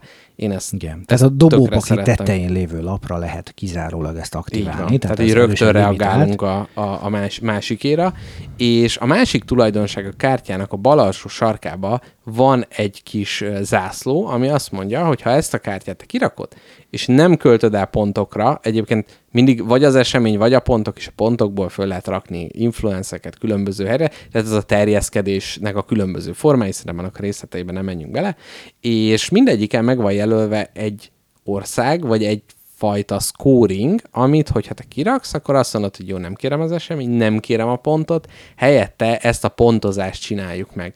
És ez is egy nagyon okos fejlesztés a Twilight Struggle-höz képest. Szó se róla, tehát nem, nem egy ligába nem játszik, nem egy ligába játszik a két játék, viszont az, hogy minden lappal lehet pontozni, viszont akkor nincsen elég erőforrás, amit beleöntsünk, tehát egy jó, jó balansz kell tartani, és jó időzítést ö, kell csinálni, hogy igen, most a hat lapomból én csak két scoringot csinálok, vagy akár hármat, vagy egyet se. Tehát ö, ez, ez, ez nagyon, nagyon ö, nagyon érdekes dolog, és hogy egyfajta ilyen kombinációs, tehát van ez a, vannak ezek a játékok, amikor több tulajdonsága van egy kártyának, és akkor így nézegetett a kezedbe, hogy jó, akkor ezt kirakom eseményre, és akkor a másikkal kiszkorom, várjál, nem, ezt elköltöm pontért, és azzal szkórolom ki, tehát hogy minden lap, tehát nem olyan, mint a hat lap lenne a kezünkbe, hanem mint a három 6 szor 4, 24, így hiszen van. a pontok, az esemény, a mód, amit így figyelni van. kell, és a scoring, az mind-mind játszik, tehát négy tulajdonsága Igen. van egy kártyának, Engem ez nagyon megvett, én, én kicsit tartottam az elején ettől. Abszolút. Növ, abszolút. Növelte a, a komplexitást, amit a fejünkben utána kellett húzni a játéknak, ugyanakkor ilyen nagyon-nagy analízis, paralízisre nem került sor. Nem. Még a scoringban talán annyit, hogy tényleg a icipici szabályismertetés, hogy hétféle scoring van, abból öt annyi, hogy lepontozunk egy országot, most tök mindegy befolyás alapján, egy, hogy lepontozzuk, hogy az egész térségben kinek a nagyobb a gazdasági befolyása, itt a diplomácia nem számít, Igen. mert pénz beszél, kutya ugat, az utolsó pedig a katonai, hát mégiscsak arról van szó, hogy kihódítja vissza a területeket, tehát ilyenkor a... Tehát semmi gazdaság, semmi sem, diplomácia, semmi, hogy csak a... a... Chinese Reclamation, tehát ugye a, a szigetépítések és a, a, a terület visszaigénylések, és a Freedom of Navigation Operation-ök, tehát hogy az USA mennyire tud ellensúlyt képezni ezekkel szemben, ennek a, a, az egyensúlyát pontozzuk le, és nagyon-nagyon nem mindegy, hogy merre koncentrálok, hogy a másikat hogy hagyom elmenni. Igen. És itt is benne van, ami az ilyen politikai játékokban, hogy kihatározza meg az ütemet. Tehát az, hogy én mondjuk, én mondjuk építem a, a, a haderőt, akkor a másik reagál -e rá. Vagy azt mondja, hogy jó, ahelyett, hogy reagál rá, valahol máshol gyújt meg. Tehát ez a Little Fires Everywhere, ugye, ami a Twilight Struggle-re oly igaz, az itt egy sokkal kisebb szkélen megvan, tehát nem tudsz azért nagyon sok irányba átváltani, de mégiscsak egy, ez a ki diktálja a tempót, és nem feltétlenül az a jó válasz, hogyha te reagálsz mindig a másikra, mert te látod a kezedbe, hogy te meg milyen irányba tudod így a, a globális folyamatokat ö, ö, vinni. Szerintem egyébként, ahogy beszélünk róla, nekem még jobban tetszik ez a játék. Igen, a klasszikus ö, ilyen ö, területkontrolljátékok nagyon jól visszaköszönnek, ahogy így beszélünk róla, hogy nem feltétlenül, nem tudok mindenhol dominálni, ahol az ellenfél dominál, néha azért elengedem, hogy két másik területen én domináljak. Talán kicsit túl matekos ahhoz, hogy iszonyúan beleéljük magunkat, Igen, de, abszolút, abszolút. de tény, hogy nagyon, nagyon jól elvisz, és nagyon jól elvisz, elvisz az, agy, az kellemes agyégető irányba, tehát amit el tudunk viselni, hmm, hogy igen. akkor hol reagáljak, hol ne, neki még mi van a kezében, vagy mi nem, most ő azért rakta föl, hogy megijesszen, vagy hogy a következő ö, kampányban, tehát három nagy kampány során, vagy ő csak előkészül, vagy hirtelen szkórolni fog, és muszáj lenne ö, reagálnom rá, kis pszichológia is azért van benne. Abszolút. Ö, nem olyan durva, mint a Twilight Struggle-ban, ami azért kicsit nekem ilyen pókermeccs, és nem tudok róla nem úgy beszélni, mintha az nem az lenne a legjobb játék a világon, mert az. Így van. Úgyhogy igen, nagyon, nagyon jól eltalált. Pont elég helyszín van ahhoz, hogy átlássuk, de tudjunk áldozatot hozni, tudjunk itt stratégia vagy taktika? Itt felteszem Igen. a kérdést. Szerinted stratégia vagy taktika? Szerintem taktika, de nem az a fajta taktika, amikor csak az a lépés számít, és amire én megint én jövök, egy teljesen új helyzet van, mert ugye ez a taktikának így az ilyen szélsőséges változata, de összességében, hogy igazán nem tudsz felépítkezni, tudsz befektetni dolgokba, de nem, nem lehet várni azt a, azt a kifizetődést, ami mondjuk egy stratégiai játéknak a, a sajátja. Szerintem ebbe egyébként szerintem egyetértünk, hogy, hogy inkább taktikai, vagy nem tudom, hogy neked mi volt a... Igen, egyértelműen. Ugye három nagy részt játszunk le, kampánynak hívja a játék, mondjuk az, hogy három nagy korszak, és szerintem egy korszakon belül tudunk icipici stratégiát felépíteni, akkor, mikor készhez kapjuk a hat darab kártyánkat, tehát 6x3 18 kártya kijátszásáról szól a játék. Itt akkor említsük meg ezt is a névjegyhez, hogy a leges, legelső játékunk is 55 percig tartott, Igen. tehát nagyon ügyesen eltalálták. A, És a második az, az, az, az sokkal gyorsabb volt. Hát szerintem 40 perc volt körülbelül. Igen, mert akkor más típusú gondolkodás jött elő, és egyébként más is volt a játéknak a képe, és szerintem itt két, két dolgot érdemes megemlíteni. A, az egyik, az, hogy szerintem ami nagyon nagy pozitívum ebbe a játékba, hogy tudja, hol a helye. És ez kicsit ilyen, ilyen fölülről lefelé megjegyzésnek tűnik, de ez az, hogy amit ő vállal, azt próbálja csinálni, és nem próbál más csinálni. Tehát az, hogy van ez a tematikus háttér, nem egy olyan konfliktust vesz elő, ami annyira pergő események vannak, hanem pont, hogy ez az ilyen lassú egymásnak feszülés, és ezt abszolút jól hozza. A témában sem próbál olyan ö, eseményeket behozni, amit azt érezzük, hogy hát jó, ez csak ennyi, hogy két influence rakjunk le, mert ez ilyen típusú ez a, a, a, a konfliktus önmagába. Egyetlen egy dologban ö, szerintem nem tudja, hogy hol a helye, és ez a GMT átlagos doboz méretével elmondható, hogy ez nem egy akkora játék, mint amekkora doboza van. Így van, ez és, és hogy Szerintem ilyen szinten lehet, hogy valaki csalódás ért. Tehát valaki, aki nem körültekintően veszi meg ezt a játékot, az nem kapja azt az epic élményt, és az a doboz méret, tehát hogy simán ez lehetne egy fele méretű, csak hát a GMT ilyen egységes dobozokat csinál. E- ebben az egyben nem tudja, hogy hol van a helye, mert felekkora doboza, ez, tényleg mi, minden, minden elvárás teljesít egy ilyen, ilyen ugye beszélünk egy térképről, ami akkor amekkora négy rét hajtjuk, tehát akkor egy standard méretű dobozt kapunk, és egy pakli kártyáról plusz egy maroknyi kocka, tehát ennyiről Így beszélünk, van. különleges jelő semmi nélkül.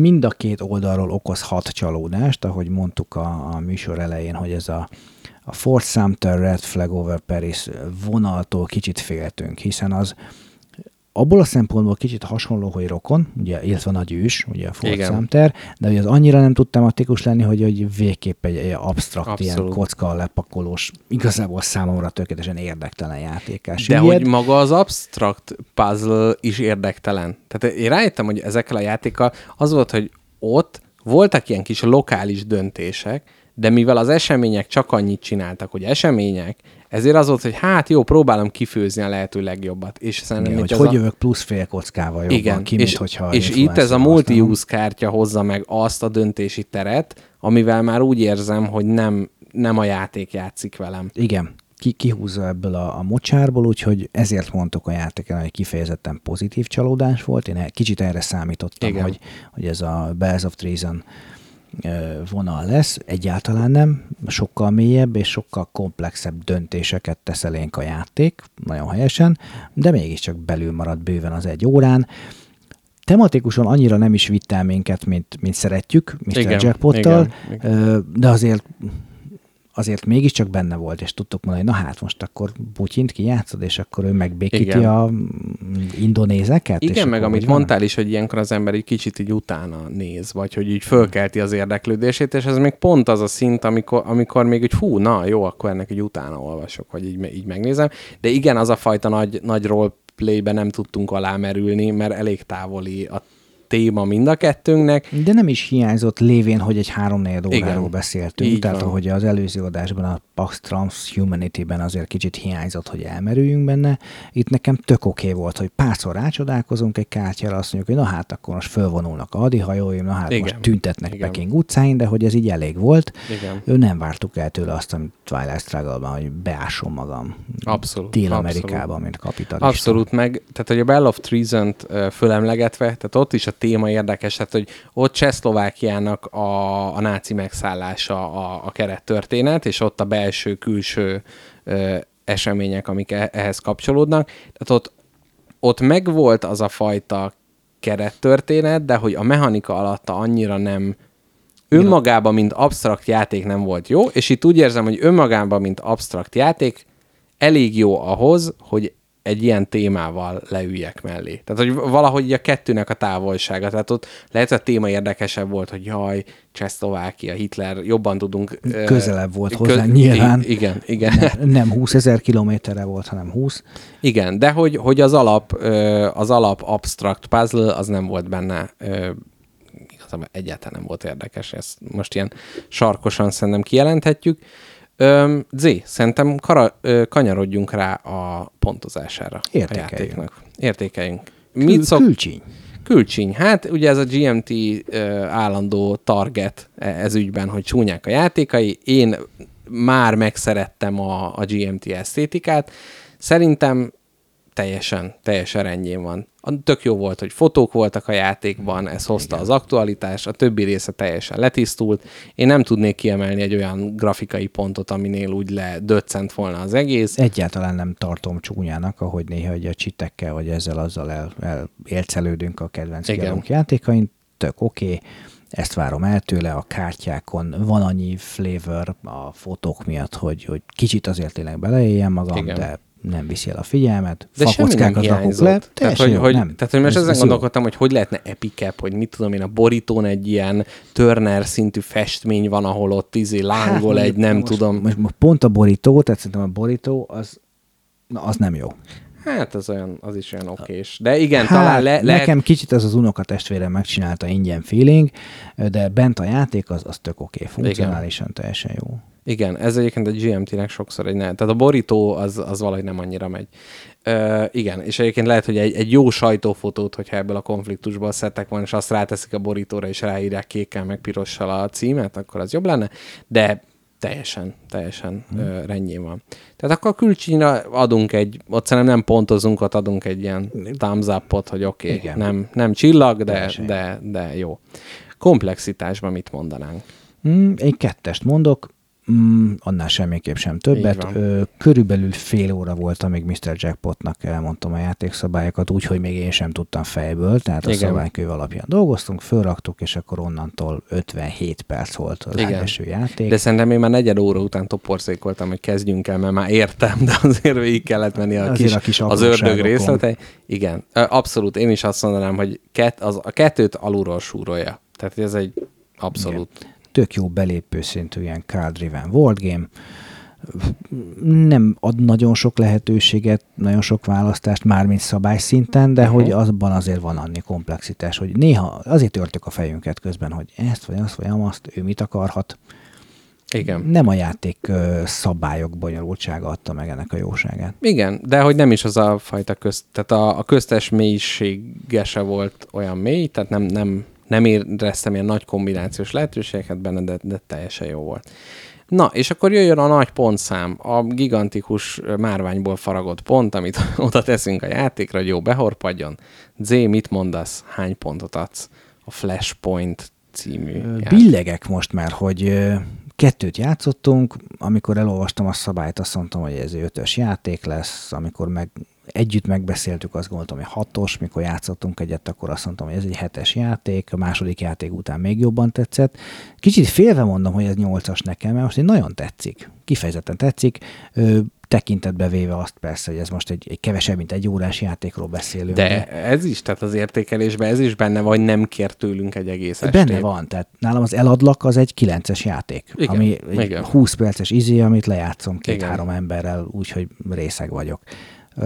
Úgyhogy akkor nem félek tovább, azt mondom, hogy szerintem ez egy nyolcas játék most. Nekem egy év múlva beszéljünk, de ezt szerintem még elő fogjuk rántani néha, uh-huh, amikor egy abszolút. kicsit viszket ez a Twilight Struggle hiány, és akkor ezt megvakarjuk ezzel Teljesen. a játékkal. Meg, Nekem meg, egy, egy nyolc. meg egy tökéletes, tehát úgy jó, hogy filler, jó, hát nem ilyen játékokról mondjuk, hogy filler, de a wargame szinten Wargame egy, egy filler, óra alatt, egy, egy wargame filler. Én egy hetest adok rá, kivételes eset, hogy én Z alá megyek, már ilyen tekintetben, mert hogy honcut. a, tehát, hogy a wargame meg, tehát, hogy azt érzem, hogy igazából hasonlóan jó játékot nem lenne olyan nehéz csinálni. Inkább a, a, a nagyon mély gödör, amiből mászunk kifele, a, a, attól a relatív lépés volt Igen, egy kicsit tehát nagy. ez a pozitív csalódás, ez, a, ez benne van, hogy akkor kicsit akkor fölé Igen. jövök.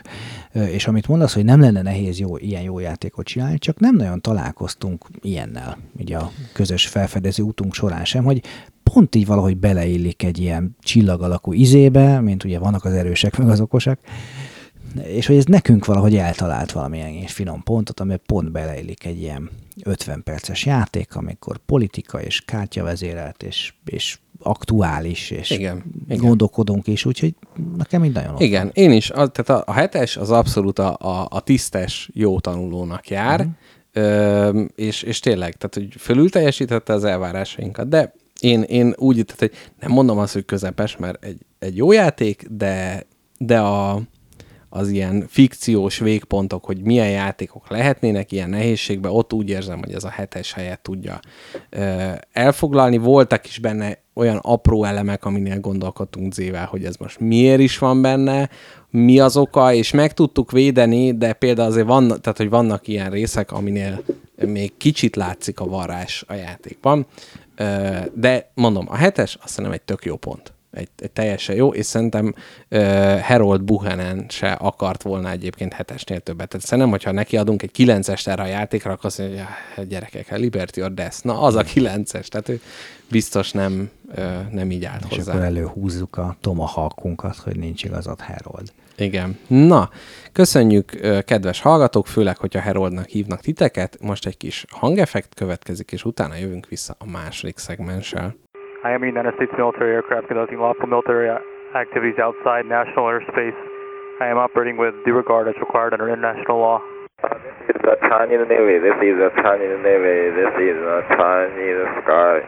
Szervusztok hallgatók, itt a második szegmens, ahol hát gyakorlatilag a dél-kínai tenger óriási trambulinjáról ugrunk távol, időben, térben nem annyira, mert hogy onnan azért eltávolodni nem lenne jó, és Zével hát a különböző gyűjtéseinket, érdekességeket fogunk egymással megosztani, és kérdésekkel párna csatázunk egymásnak. Én Zé, átadom neked a kezdés jogát. Mi lapul a zsebedben. Egy apró és egy nagyobb.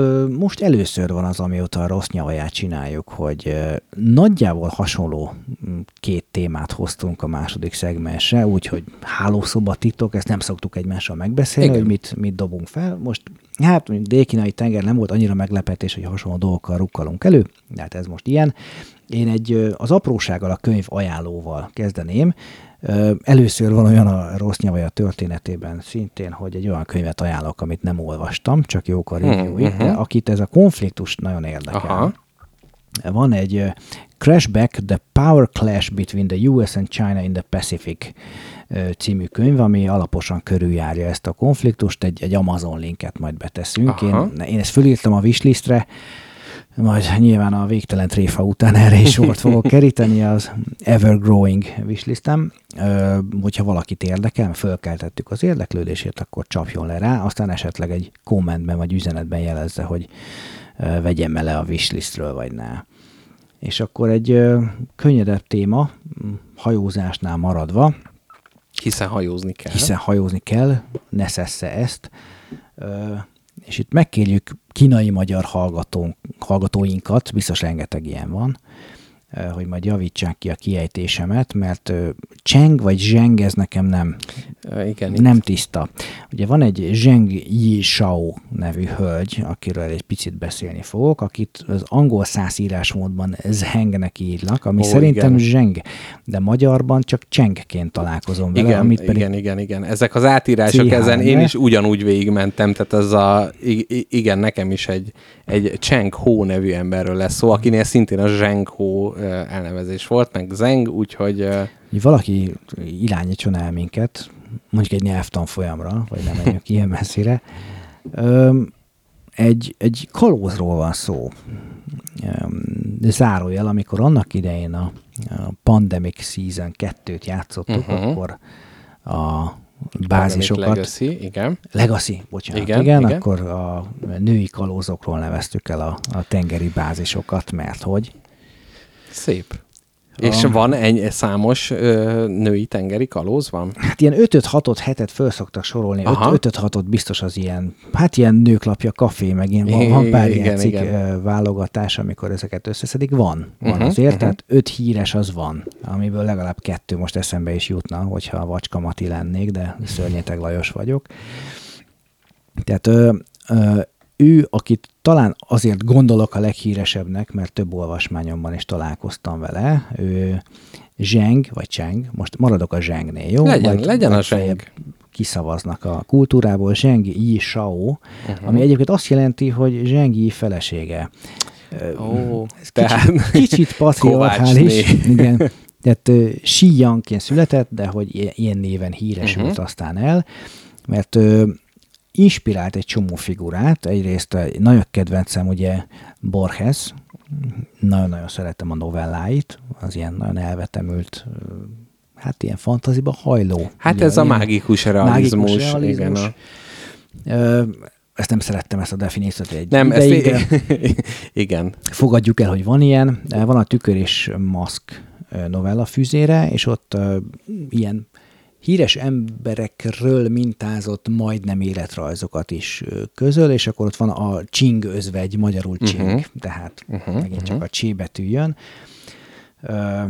Lazán az ő életét írja le, illetve ott van még a Karib-tenger kalózaiban a Mr. Ching, az Mhm. hányadik rész, az ördög tudja már, amit szintén lazán így róla mintáztak.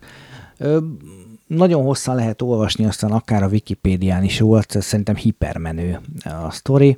Ugye a Kovács János feleségeként ö, elhíresül, ö, hozzámegy valakihez, a, a férje, és nyilván informális befolyást szerez aztán a, egy kalóz hajó, aztán kalóz flotta felett. Tehát itt ugye Kínában minden sokkal nagyobb, beszéltünk erről a, a gátakról, bármiről. Kínában minden nagyobb és több és, Igen. és lenyűgözőbb.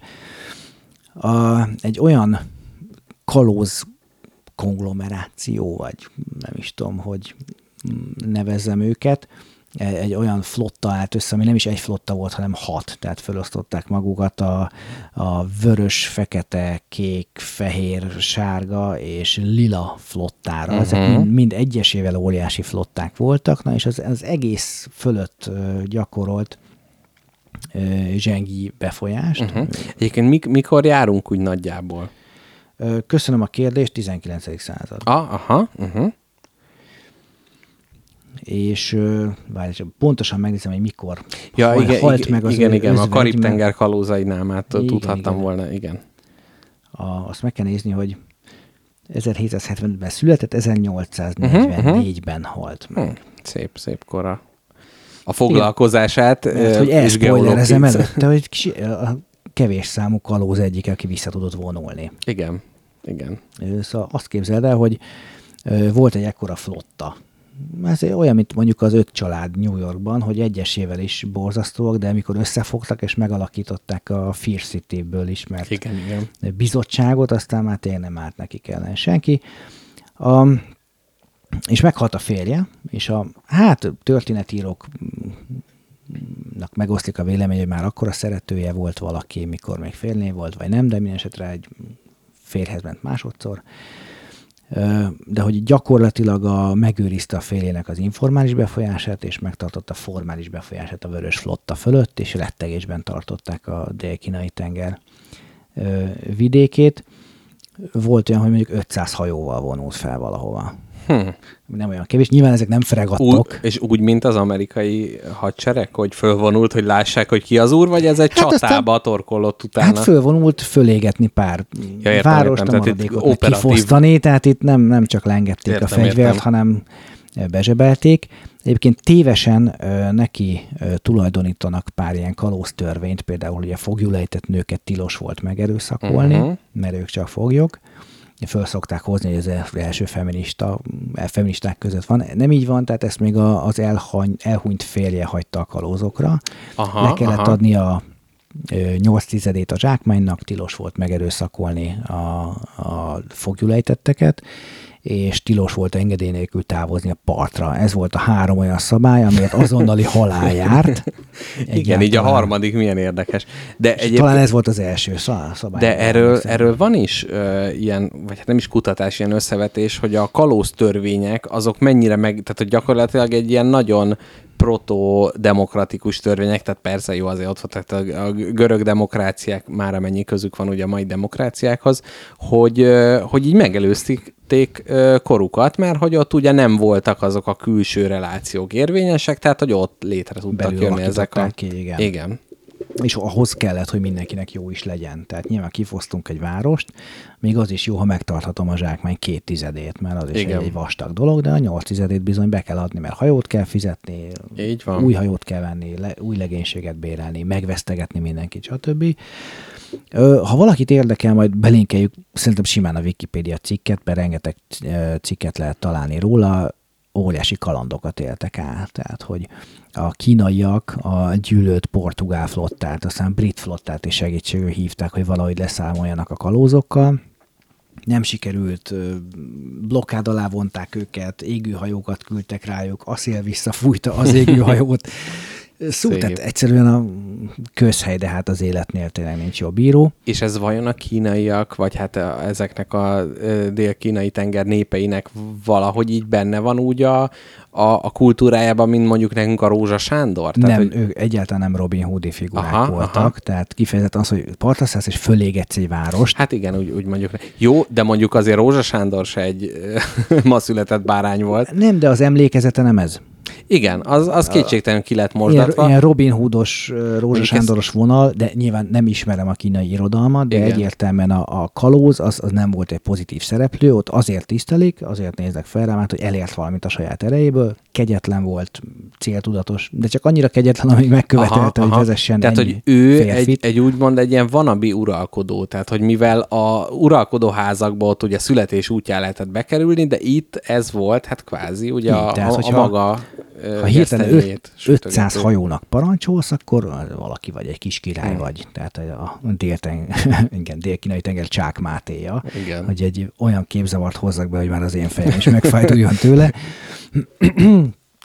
Ö, és ö, sikerült ö, kitárgyalni magukat a kalóságból, tehát, bocsánat, ezt se fogjuk kivágni, mert annyira szexin köhögök. Igen, így ez egy ilyen kalózos krákogás gyakorlatilag. Tehát amikor kezdett azért szétesni ez a nagy hat részből álló flotta, akkor, akkor rájöttek, hogy túl sok már a külföldi, megerősödött a, a hatalom, a- az államhatalom flottája, mm, kezd csökkenni a befolyás, akkor kitárgyalták magukat, és, és vissza tudott vonulni a fiával együtt, az özvegy, most hívjuk uh-huh. akkor így, és Özvegy kalóz. ha jól emlékszem, akkor 68 évesen hunyt el, tehát nem kevés pénzzel és befolyással visszavonult, milyen, hogy hívják, ilyen szerencsejáték házat nyitott. Uh-huh, uh-huh.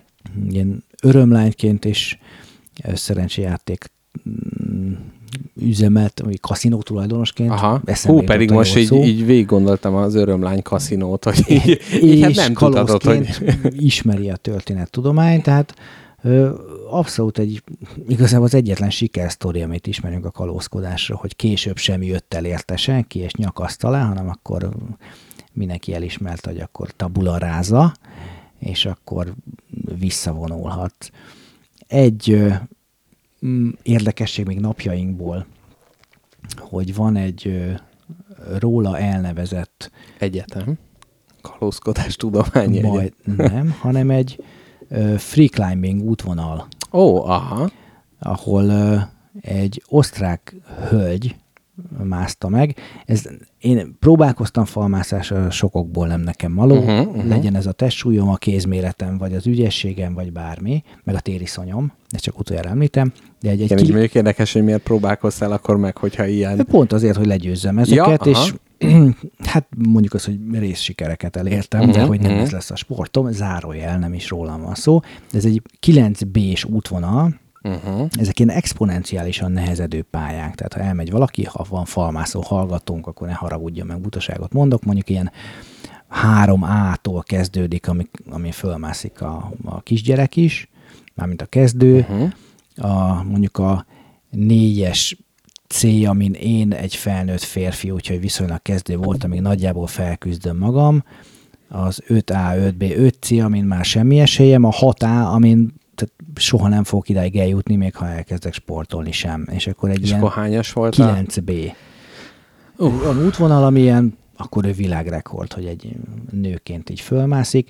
Ez a Madame Ching Uh-huh. névre uh-huh. keresztelt útvonal volt, és ő nyilatkozta aztán a hölgy, a Angela Eiter, hogy kicsit ez is benne volt, hogy, hogy a, a Ching, Madame Chingra van elnevezve, és hogy egy önálló nő volt, és hogy neki ezt meg kell csinálni, hogy egy kis példakép volt a fejében, és fölnászott.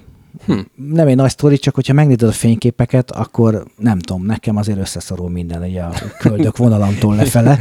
Én, hogy- én abszolút minden ilyen felvételtől nagyon, nagyon rosszul vagyok, amikor emberek De magasan egy, egy elképesztő. Na, nagyon szeretem ezt nézni, úgyhogy aztán törölgetni kell gyakran a tenyeremet. De nagyon szép látványok.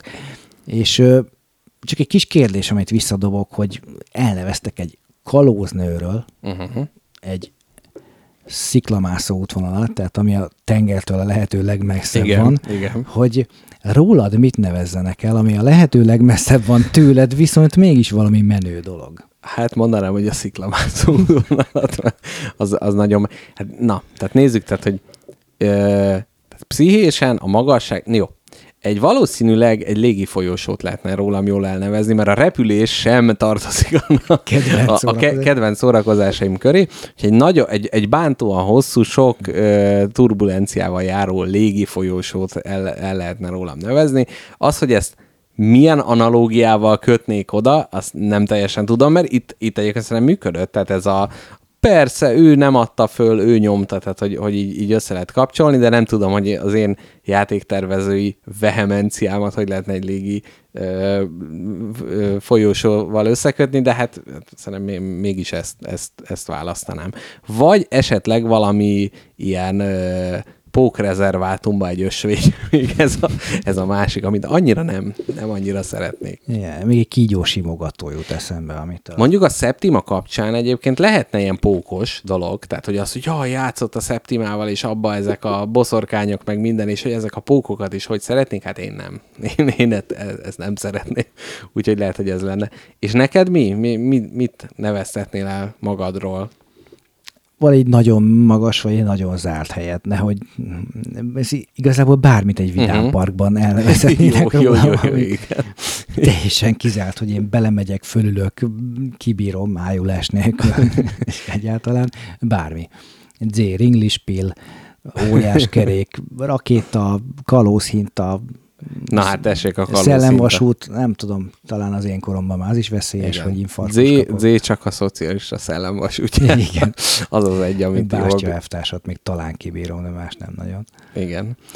Na, ö, szerintem, hogyha ez egy lekerekítés volt a kalózoktól, akkor én egy kicsit ö, az időbe visszaugranék, és szintén a dél-kínai tengerről, ö, nekem pont ugye a portugálokat említetted, egy portugál felfedezőkről szóló olvasmányomban találkoztam először a kincses flottával, mint olyannal, és hát nagyon furcsa volt a kontraszt a portugálokhoz képest, ott nem annyira fejtették ki ennek a sajátosságait, csak egy rövid találkozót, és ezért most gondoltam, hogy ha már dél-kínai tenger, akkor kicsit utána járok, és hát nagyon érdekes dolgokat találtam szintén.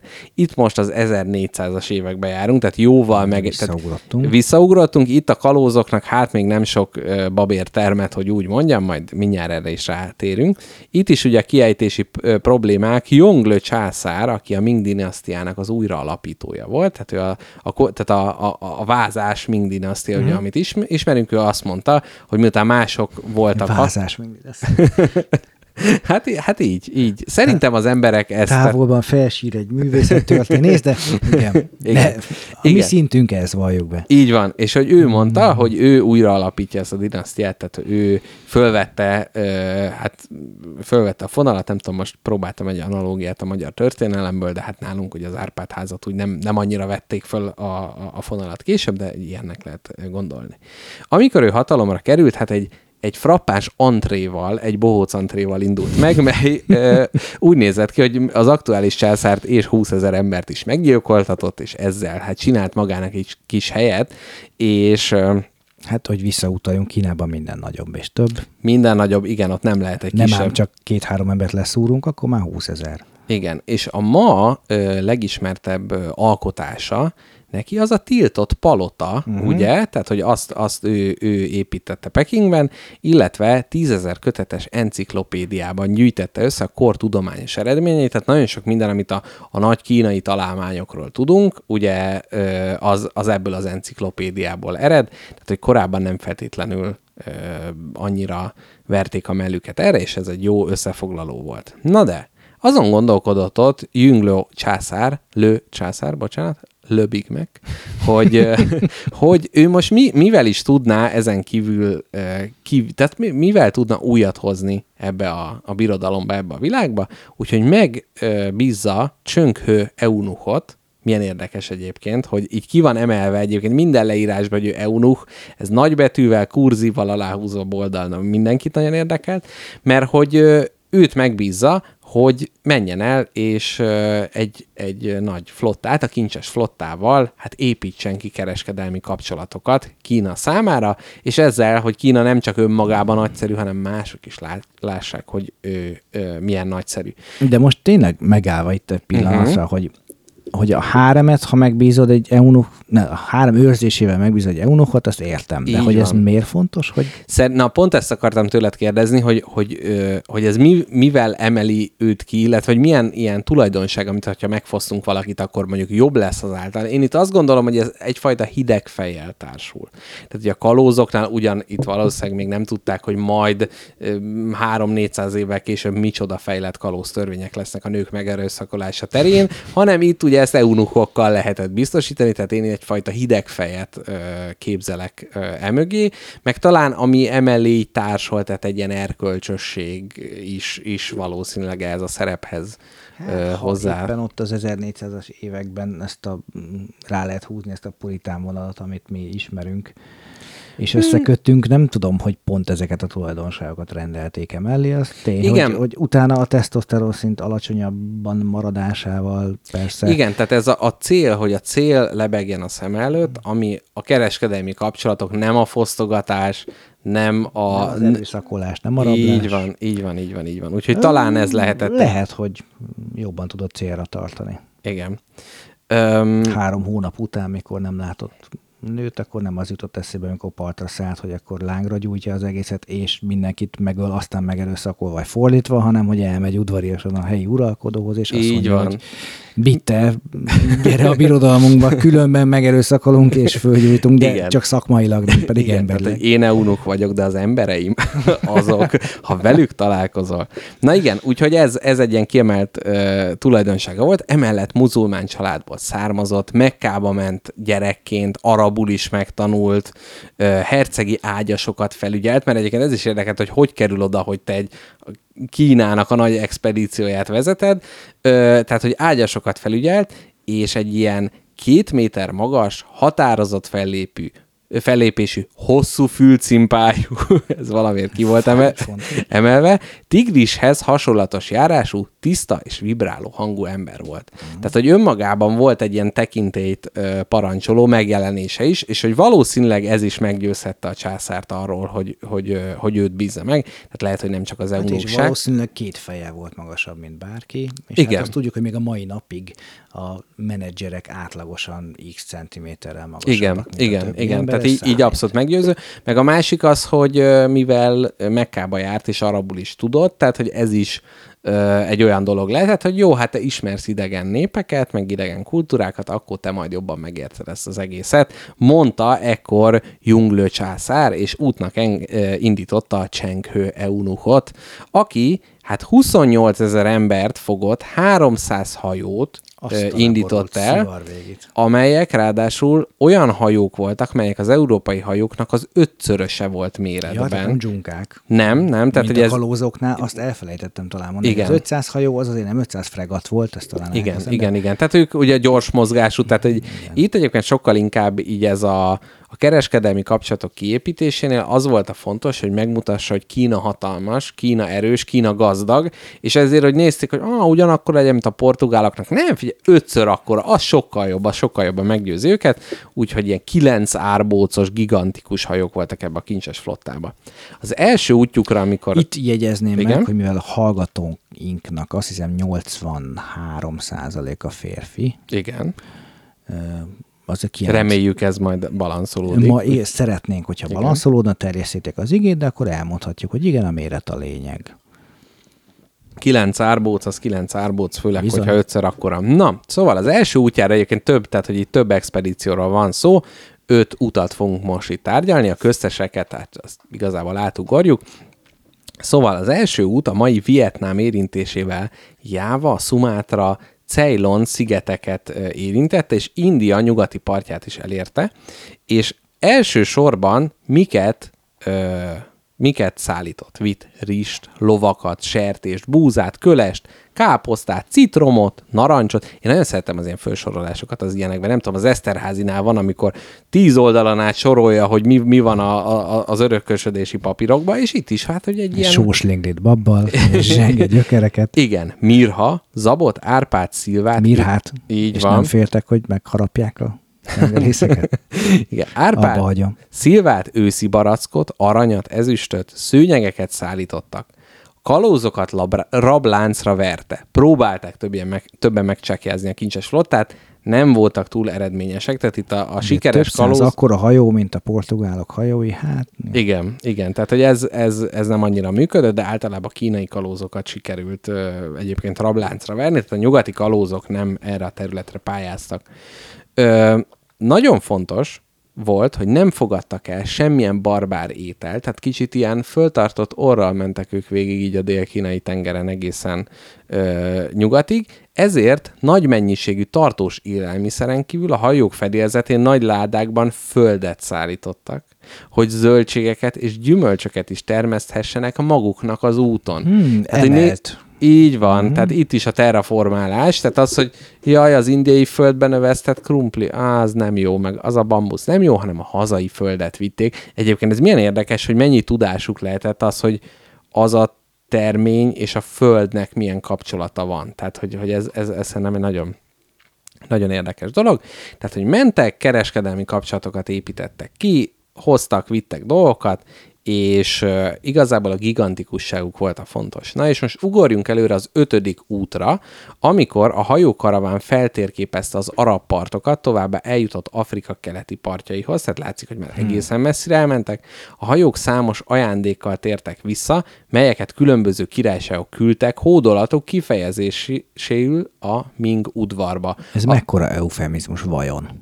Nem kötekedésből. Már az ajándékok? Igen. Hogy Most jön néhány ajándék. A rakományban... Nem is az, hogy mi az ajándék, hogy ez tényleg a hódolatom jelő küldöm, vagy félelemből. Félelemből, vagy... abszolút félelem. Tehát, hogy ez a, meg ez a kereskedelmi kapcsolat, tehát, hogy itt azért az is benne volt, hogy gyerekek, itt vagyunk nagyon nagy hajók, ami nagyon nagyok vagyunk. Most nem verünk agyon, de azért kéne egy kicsit azért küldeni egy kis oroszlánt. És akkor ugye küldtek oroszlánt, leopárdot, dromedárt, struccot, zebrákat, orszarvút, és akkor itt ugye van az a ha már a latin irodalom szóba került a híres José Saramago-nak a könyve, uh-huh. a, az elefánt vándorútja, amikor ugye a portugál király küld ö, osztrák rokonának egy elefántot, hát így itt is az or, orszarvú, antilop és zsiráf vándorútja is megtörtént Afrikából egészen a Kínáig. Kínába, Pekingbe.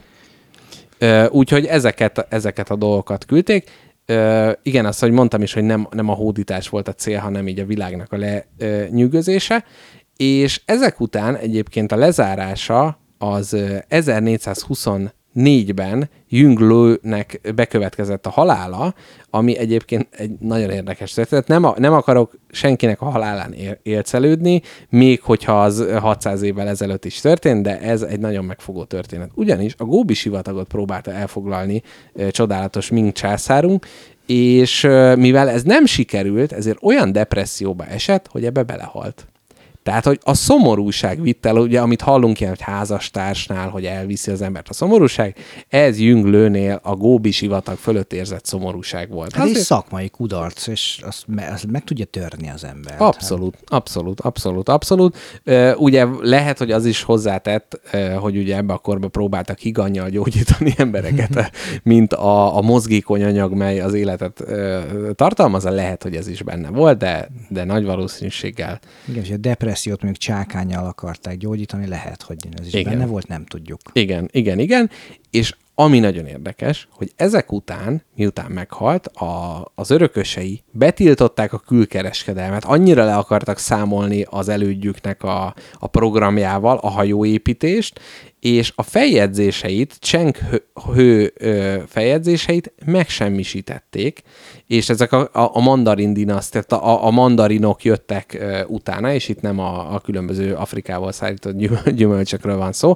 Tehát, hogy nagyon sok minden megsemmisült ezek kell az utakkal kapcsolatban, ami egy, egy óriási veszeség, ez, ez biztos lehet, és hogy ez az izoláció, amikor említetted ugye, hogy az izolációs igen, kultúra, hát itt is az volt, hogy Kína kinyílt, majd Kína bezárult. Hát ez tartott addig, amíg a portugálok és britek meg nem érkeztek nagy ágyukkal? Igen, igen, igen, igen, igen. Tehát, hogy utána abszolút ez a belső dolog, és ahogy ugye Amerikáról is beszéltünk, tehát ott is van ez a, a világ csendőrei vagyunk, vagy az izolációs dolog, tehát ez mindig mint egy ilyen dagály, apály változik ezeknél a nagy kultúráknál. Hát igen, csak Kínában évszázadokban gondolkodnak. Így van. választási ciklusok negyedében. Igen, igen, igen. Hát egy öt éves terv az ugye eleve egy évet ver a, a választási ciklusra, úgyhogy ezzel is tudhatjuk, hogy jobb. Ö, viszont vannak kritikusai minden nagy embernek, tehát vannak az ilyen dekonstrukcionalista történészek, akik... Jaj, Deridát hagyjuk ki Itt egy meg nem nevezett kritikus történész tömeg, aki azt mondja, hogy igazából szerintük nem lettek ennyire jók. Tehát, hogy ez túl jó. A, amit le van írva, ez gyanúsan túl jó, és hogy szerintük nyílt vízen ekkora hajó, az nem tud, az, az fölborult. Tehát biztos a part mellett ott tologatták ezeket a nagy hajókat, hogy mindenki beszarjon, de hogy igazából ez nem jelentett ö, akkora, akkora előtt, hogy igazából kevesebb hajóból állt, csak így főszorozták, meg hogy a szélén voltak a nagyok közben, meg izé, patyomkin uh-huh. ö, hajóhadak voltak, illetve Hát igen, hogy ez egy ilyen reprezentatív cél volt, és ilyen Ez foly... Patyomkin flotta? Patyomkin flot- flotta, így van, és hogy ilyen, ilyen folyó ö, torkolatokba fölúztatták, meg mindent, tehát, hogy lássák az ottani emberek, hogy ez milyen nagy, de kint a nyílt vízen ezt úgy igazán senki nem tapasztalta úgy nagyon, vagy hát lehet, hogy igen, de ugye a feljegyzések meg De semmisültek, hát úgyhogy... meg nem ott kellett reprezentálni Kína nagyságát, hogy a I- tenger közepén ott lengetni az zászlót, hanem oda kellett menni egy főváros mellé Így a van, így van. Nekem Egy- ezzel nincs bajom. Abszolút, és még ugye Mombazáig is eljutottak, tehát hogy teljesen, Mhm. tehát hogy ott, ott is, hát akkor még nem a tenger közepi kis sziklákon ment a, a, a, az izmozás, és Hát akkor... Szerintem, hogyha 800 körül a vikingek át tudtak menni Észak-Amerikába, akkor nem tartom kizártnak, hogy el tudjon menni bárhova egy kínai flotta. Most hát ez pont igen- 500 hajó volt, vagy Igen, nem? mondjuk ez az ötször akkora hajó, tehát azt én elhiszem, hogy az lomha, meg minden, meg hogy a partok mellett ment, de hát ki nem szarja le. Tehát, hogy akkor is ott van az az ötször akkora hajó, de hát ez a persze a savanyú a szőlő a történészeknek ékes példája. Építsél te flottát, aztán. Igen. Te mekkorát csináltál? Hm? PHD? Na, igen. Szóval záró ké- Gyíkváló történész, persze. Igen, szóval záró kérdés igazából ez, hogy, hogy, hogy viszont hogy képzelnénk el a világot, hogyha akkoriban Kína gyarmat, valaki csönget. Akkor, ja igen, mert benn... meg adásunkat. Jó, megszakítjuk. Igen, mert benn hagytam a kulcsot.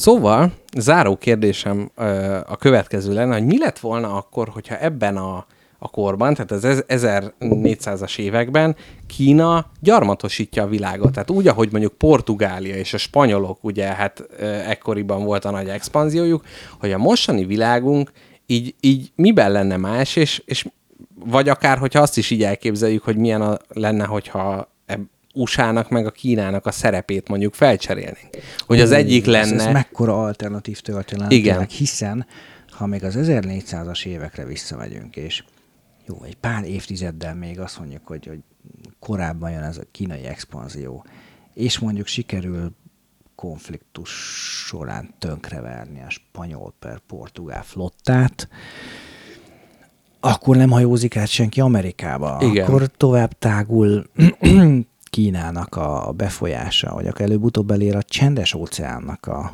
a túlpartjára, hogy akkor ők kolonizálják a mai San Francisco-t, stb. Igen. Hát az, Tehát egy, egy bezár, tehát hogy a bezárkózásban nem estek mm. volna bele, igen, akkor akár... tehát hogy pár évtizeden múlhatott volna, hogy teljesen minden más, hogy alakul.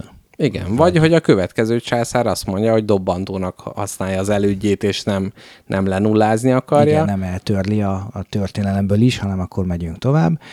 Hát még az is lehet, most fölmerült bennem, hogy esetleg az amerikai kontinens közepén, mint annak idején mondjuk Berlin, vagy nem az Elbánál ugye találkoztak Igen, igen, igen. az oroszok és az amerikaiak, csak az egy más szenárió volt, hogy esetleg mondjuk, egy tudom én, Indiánában a, nyug, a keletre tartó kínaiak és a nyugatra tartó európaiak találkoznak, és akkor úgy jön létre egy, egy ország, hogy és az megint csak egy-egy világháborút vetít elő, hogy Igen, hogyha közös kontinensen vagyunk, Mhm. akkor ott, igen, hát akkor az a puskaporos hordó, amit most csak itt fújkodtunk ebbe a játékba, akkor az már korábban forróra váltott volna. De legalább akkor lerendeztük volna, hogy igen, a, igen, akkor most nem, nem kéne ezen aggódni, de hát akkor lehet, hogy más konfliktus. annak idején a történelem tanárunk úgy magyarázta nekünk a, a 40-es évek végét, hogy hát mi, akik később születtünk, úgy gondoltuk, hogy jobb lett volna lerendezni ezt 46-ban. Ez az USA, a Szovjetunió párbajt, és megúsztunk volna pár kínos évtizedet. Hát lehet. Nagyon izgalmas elképzelni, hogy alakult volna. Ezt, hogyha már nagyon fejlettek lesznek a mesterséges intelligenciák, valami Akkor ezt történelmi szimulációt érdemes Abszolút. lenne lefuttatni párat, és ez hány könyvet vagy társasjátékot érne meg. Abszolút. És hogy mondjuk milyen olyan gondolati rendszerek, ami akár a, a, a kínai filozófia, hogyha az lenne a domináns mondjuk a, a protestáns etikával szembe, akkor ugye mennyire más világ alakult volna ki. Igen. Egyébként egyesek szerint, vagy hát így szociológus közgazdaságtani emlékeim alapján a kapitalizmus úgy is kialakult volna, mert hogy ott is ugye megvolt minden, minden szükséges, ez a ha- hajózható folyók, nemes fémtartalékok, mit tudom én, tehát min- minden, amit azt mondanak, hogy sz- szükséges a, a kapitalizmus kialakulásához, de azért más, másképp lett volna megágyazva Hát neki. csak ez a az- szélsőséges individualizmus, ami esetleg nem harapózott volna ennyire el, ami egy outlier, tehát ez nem jó rossz, Igen. ez, ez van. Igen. Nemrég igen. ismételte egyébként a Freakonomics ezt az adását, mikor azt vizsgálták, hogy Amerika, az ő hazájuk, az miért más annyira, mint a többi azt olyan érdekes végighallgatni, hogy van pár ilyen, azt mondja, hat nagy ilyen szociológiai irány, amit egy, azt hiszem, holland ö, szociológus per közgazdász mm, azt hiszem apa és fia fölvázolt, és hogy mennyire fura, hogy hogy alakult ki annyi, Amerika ennyire különlegesnek. igen. Mindegy zárójel, de ezt majd belinkelem, majd te, te is hallgass meg. Jó, mindenképpen. És hát a hallgatóknak meg ezt a hallgatást köszönjük nagyon szépen. Hogyha akarnak még hallgatni, akkor lehet a korábbi adásainkat hallgatni. Illetve lehet ezt a holland apa-fia kapcsolat közgazdaságtamba ágyazott tanmesét is meghallgatni. Én a szerkesztőség nevében megköszönöm a hallgatást. Ez mindig olyan rosszul hangzik. Megköszönöm a figyelmet. Figyelmet. A figyelmet. egy Jó kifejezés. Igen, a figyelmet nagyon köszönjük.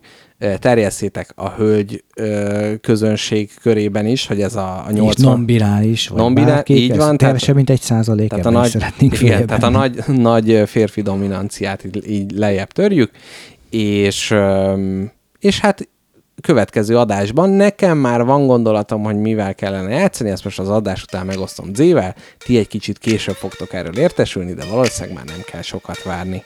Szervusztok, sziasztok! Játszatok sokat, olvasatok sokat, sziasztok! Tôi là viên cha cờ xanh năm lá. Anh chị em quay quần ba ba ba. Sài Saigonese nhiều khi vô sung quá. Sẽ bật la trình bày đơn ca. Tôi là viên cha cờ xanh năm lá. Anh chị em quay quần ba ba ba. Sài Saigonese nhiều khi vô sung quá. Sẽ bật la trình bày. Ai vô nói tôi nghe. Sao mà thôi bây giờ FA là nhục nhã nè? Sao mà giải thích chuyện mình cho người ta nè? Sao mà đang chạy xe đứng lại là xe ra nè? Sao mà đóng tiền đóng phải cả đóng phim nè? Đúng như chuyện thì mình yếm nè. Sao mà giờ đám đông vẫn thấy mình cô đơn? Còn sao mà giúp người ta làm mấy chút xíu là kê đơn nè? Sao, sao, sao mà không biết ý cái thì nhào nhào Sao mà 25 tuổi giấc mơ là chết. Bula bala riết tất nhiên là hết nơi dân Sao, sao, sao, sao, sao người ta đang vui ném đá làm sao? Sao còn kêu tôi đến phá làm sao? Sao mà không đi học phá má làm sao? Nó, uh, ờ, hết vần còn rap còn pop Vlog drop cùng phùng pop Nè, đâu còn đặt hết 6 bước Napoli Ông cũng mấy cái tưởng Pháp. Đêm với hè mua giùm em bên ta Bạ xe ba gác hát hotel California Paris by night Hoài Linh Thanh hạ, Ở phong đi tuy bây giờ vui thì sao nè. Bây giờ vui thì sao nè? Bây giờ vui thì sao nè? Bây giờ vui thì sao nè? Đời vui thì sao nè? Đời vui thì sao nè? Đời vui thì sao nè? Đời vui thì sao nè? Rải đến ngoài đường mà em vô vã xe. Đậu xe trước cửa đường ngoài nổ khóa nghe mà sao? Em đi đâu đi làm quanh Sao nên mới còn hư phanh? Nhanh nhanh khi tăng ca Lo đi nhanh không phanh. À, Tâm vẫn luôn vào anh hai chục Ngã từ quận ba Ly cà phê sữa đá Nghẹn thuyền xuất hiện danh ca. Anh nhiều. Năm Một lần trúng sổ số lại nè Anh Nhi ơi mua em đôi ba cặp vé số. Để rồi 10 cọc 2 năm Một lần trúng sổ số. À. Sài Gòn đổi mới thật là nhanh nhanh. Ngó trước ngó sau có chịu đứt phanh. Từ sau có sửa xe có chừng bể bánh. Kẹt xe thì quẹo hẻm cho nó nhanh. Sáng thứ hai đẹp trời đạp xe về ngã tư quận 3 Bắt mình thật kính mời Mà sao giờ mùa em ra? Tại nhà mới đâu mà ra. Uhm, 8474 Đi khắp chốn cũng lên về tới nhà. Bánh xe này chấp vá đó là ngày hôm qua. Đứng lại xanh năm lá, Anh chị em quay quần ba ba ba. Saigonese nhiều khi vô sung quá Xin bật loa trình bày đơn ca. Nè, đời vui thì sao nè? Đời vui thì sao nè? Đời vui thì sao nè? Đời vui thì sao nè? Bây giờ vui thì sao nè? Bây giờ vui thì sao nè? Bây giờ vui thì sao nè? Bây giờ vui thì sao nè? Anh gì ơi, mua em đôi ba cặp vết số. Để rồi, mười cộng hai năm một lần trúng số số lại nè. Anh gì ơi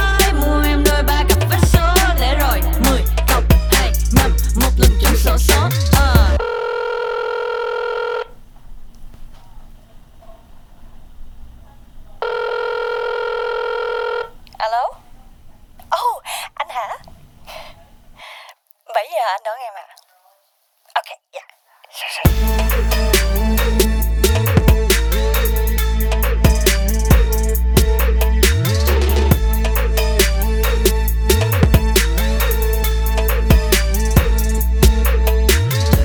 Tôi cờ xanh năm lá, Anh chị em quay quần bà. Ba ba nhiều khi vô sung quá Xin bật lại trình bày đơn ca. Tôi là viên cờ xanh năm lá Anh chị em quay quần ba ba ba. Saigonese nhiều khi vô sung quá Xin bật lại trình bày. Ayo, ay.